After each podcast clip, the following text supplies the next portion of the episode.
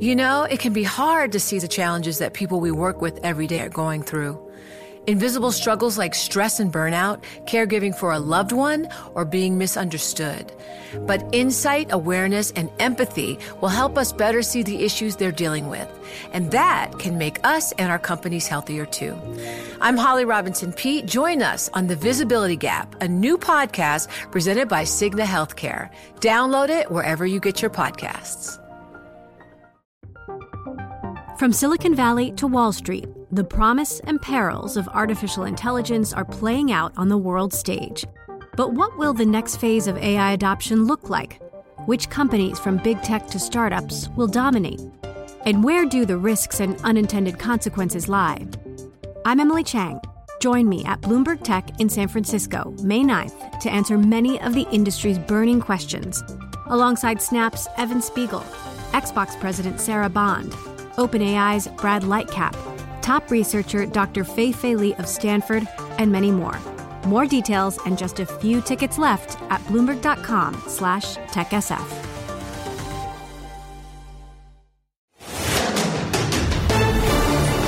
This is Bloomberg Law with June Grasso from Bloomberg Radio. Could a landmark decision by a Dutch court be the start of a new war against big oil? A Dutch court ruled that Royal Dutch Shell had to cut its emissions on the grounds that the oil giant is violating human rights by contributing to global warming. Joining me is environmental law professor Pat Parenteau of the Vermont Law School. Pat, tell us about this landmark decision. It's the first time in history, in fact, that a court has ordered a private corporation to not only comply with reducing their emissions of carbon dioxide, but to a level that's literally going to require Shell to reconsider its entire business plan. They're not going to be able to realize the exploitation of all of the oil and gas reserves that they have on their books. That's what this decision means. It means changing your whole modus operandi, and that's really stunning. Now, it is a lower court decision in the Netherlands. It's the Hague District Court. So it will have to go to the Dutch Supreme Court the way the earlier Urgenda case did. But it's quite startling in its potential impact. Can Shell accomplish what the court set out if it loses the appeal? It's very uncertain, unclear as to how Shell would do this, because the most striking thing about this decision is that it includes emissions from Shell's customers, you and I, people who pump their gas and drive gas-powered vehicles all over the world. So Shell has to somehow figure out how to offset all of those emissions. They're called Scope 3 emissions in the jargon. And nobody's ever done that. No corporation. Amazon has pledged to do something like that for the emissions from its supply chain. But nobody's actually done it. So it's very unclear as to how Shell would actually accomplish this 45% reduction in its emissions by 2030, measured against 2019 levels. And the allegation was a human rights violation? It was a mix, yes. It was similar to the Urgenda case, which was the decision of the Dutch Supreme Court ordering the Dutch government to reduce emissions by 25% this year, by 2020, which the Dutch government did actually. So this one is based on the same kind of European Convention for the Protection of Human Rights that the Dutch Supreme Court used in the Urgenda case. It also is looking at all kinds of international agreements under the Paris framework, and common law, sort of a sense of, what's the duty of a corporation in light of this overwhelming impact and challenge of climate change. It's imposing, said this court, an extra duty of care on the part of not just the government, but on the part of corporations that are, of course, integral to both the problem itself and to solutions to the problem. So again, you know, just unprecedented and unclear exactly how this is all going to unfold. So this is based on Dutch law. Is there any chance that other courts in Europe will see this the same way? Well, that's an open question. Some of the Dutch scholars that I've been reading say that it could have a bearing on how other European courts look at these questions. Another case that bears watching in this frame is the case from Portugal, the 6 young people in Portugal who persuaded the European Court of Human Rights to consider their charge that I think 6 of the member states of the European Union, most prominently Poland, are guilty of exacerbating the climate problem, threatening the well-being of these young people and you know, sort of bankrupting their future kind of argument.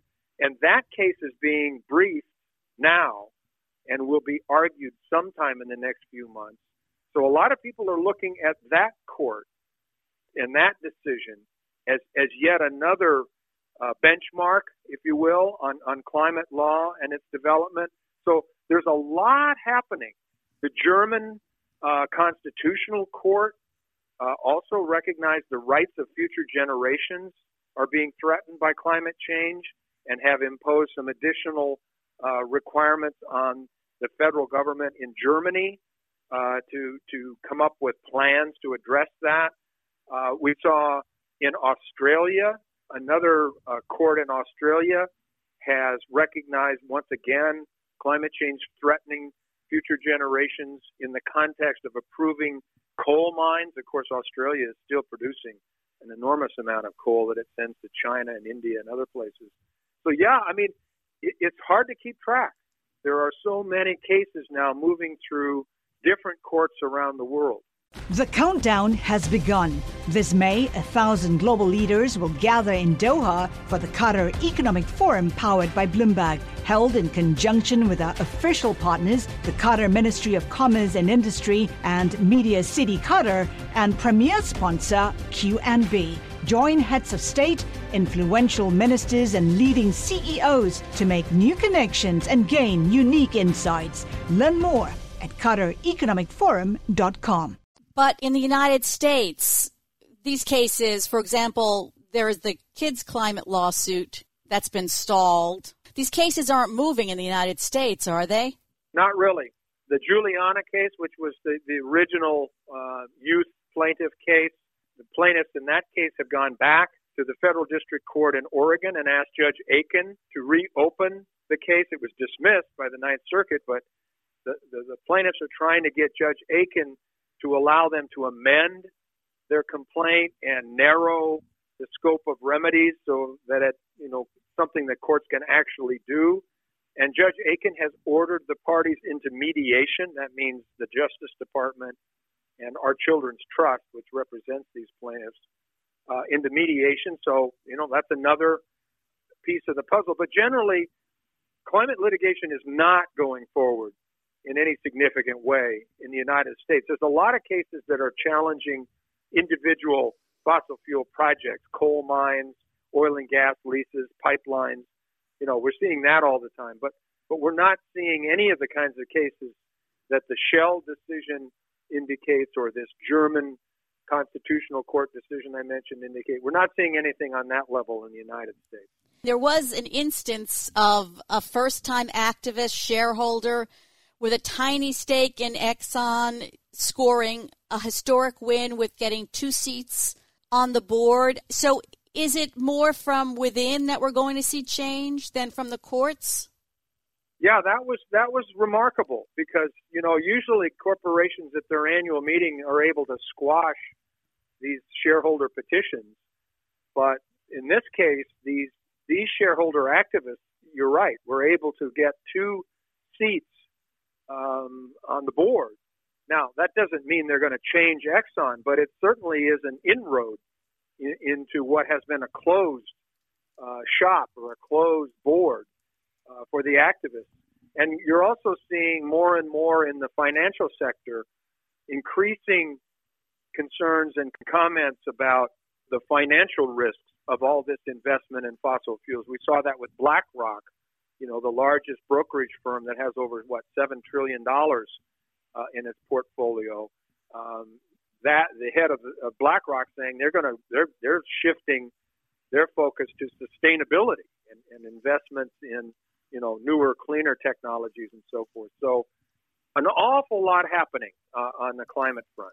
So I want to turn to the Biden administration, because environmentalists had expected a complete reversal of Trump-era legal positions, but they've been disappointed in the first months of the Biden administration.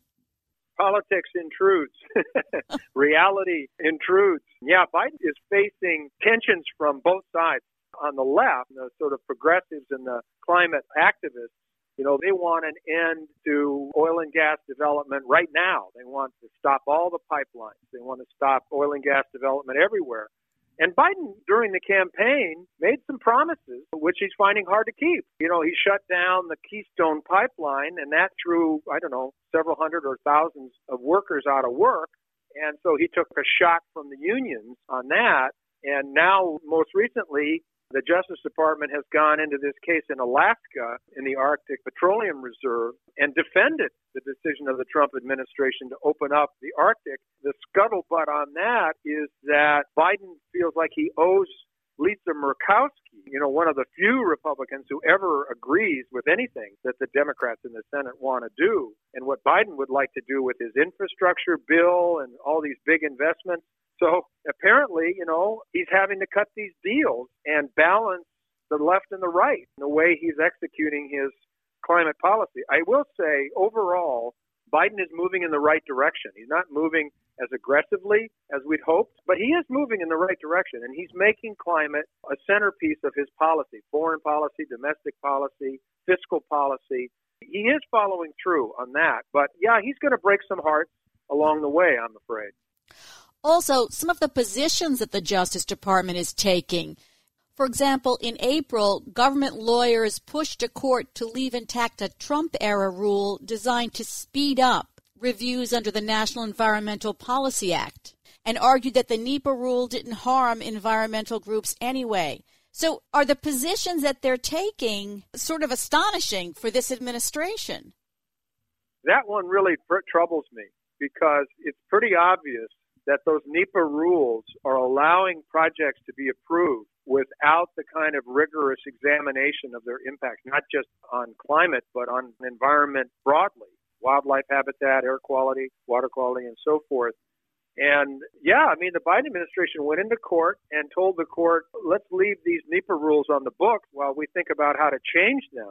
And the environmentalists were saying, well, no, we need to get these rules off the books. We're not going to end up with these rules, so why leave them in place, right? So that's a curious one, and we've not heard any explanation from the Council on Environmental Quality, which is, the entity that actually manages the NEPA process. Haven't heard any explanation for why the administration is taking that position and why, frankly, they're not moving more aggressively to replace those rules.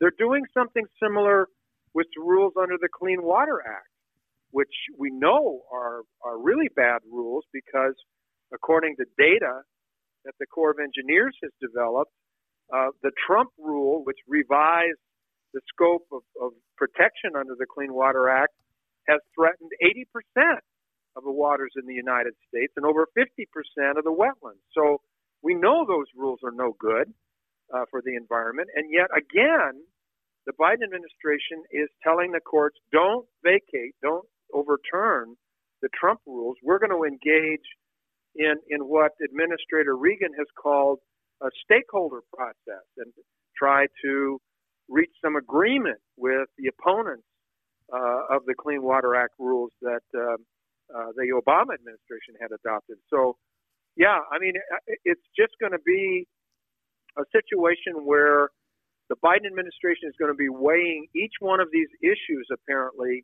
with an eye towards the politics, an eye towards, of course, what they have to do legally to make these changes. But they're slowing down. How much of this is the politics, as you talked about the oil leases in Alaska, and how much is it not wanting to overturn what a prior administration did? Well, some of it is legally is being, you know, thought about in terms of will the courts go along with the rapid and sort of wholesale reversal of the Trump policies. I mean, you have to remember, Trump has now, I think, 240 of his judicial appointments are on the federal bench. And, of course, we know 3 of them are on the Supreme Court. So there is some legitimacy to the Biden administration and the Department of Justice proceeding with some caution, you know, as they make these changes. But leaving some of these rules in place with no announced deadline by which they're going to be changed, that's concerning, I would say.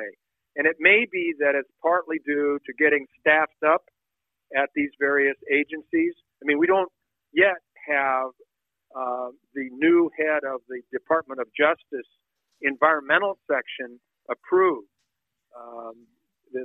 This individual named Kim has been nominated, but you know, with everything else going on in Congress, he hasn't been confirmed yet.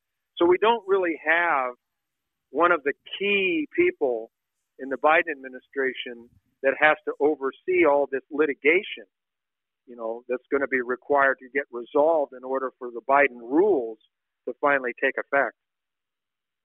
We've talked about the oil leases in Alaska before, and I have to say I was very surprised because I thought that was one of the things the Biden administration would immediately try to get out of. And, you know, the thing of it is that kind of a decision has such a long lead time. I mean, they're going to be developing that oil and gas for a very long time, 30 years maybe. So it's not just a one-off deal. It's a major deal. And it has all kinds of environmental justice impacts because of the opposition, not uniform, but a lot of opposition from the native villages up there. Well, that was a bad one. So all those oil leases are going through, or just some of them? Just some of them. It's just this one particular area, and it's true that this National Petroleum Reserve was set up, of course, to develop the oil and gas. That's the whole point of it. So you know, I get that. And, you know, the administration would be, you know, they'd be risking perhaps some legal vulnerability if they were to completely, prohibit it. But they went in and defended the work that the Trump administration had done under NEPA, under the Endangered Species Act. From what I have read anyway, there's a lot of reason why those environmental assessments are not good and need to be redone. And at least the Biden administration could have agreed to do that. But it went in and defended, you know, right down the line, everything that had been done by Trump. Thanks so much, Pat, as always. That's Professor Pat Parenteau of the Vermont Law School. And that's it for this edition of the Bloomberg Law Show. Remember, you can always get the latest legal news on our Bloomberg Law podcast. You can find them on Apple Podcasts, Spotify, and at www.bloomberg.com/podcast/law. I'm June Grasso, and you're listening to Bloomberg. The countdown has begun. From May 14th to 16th, 1,000 global leaders will gather in Doha for the Qatar Economic Forum powered by Bloomberg. Join heads of state, influential ministers, and leading CEOs to make new connections, gain unique insights, and uncover valuable opportunities in one of the world's most rapidly rising regions. Request your invite for this exclusive event at QatarEconomicForum.com.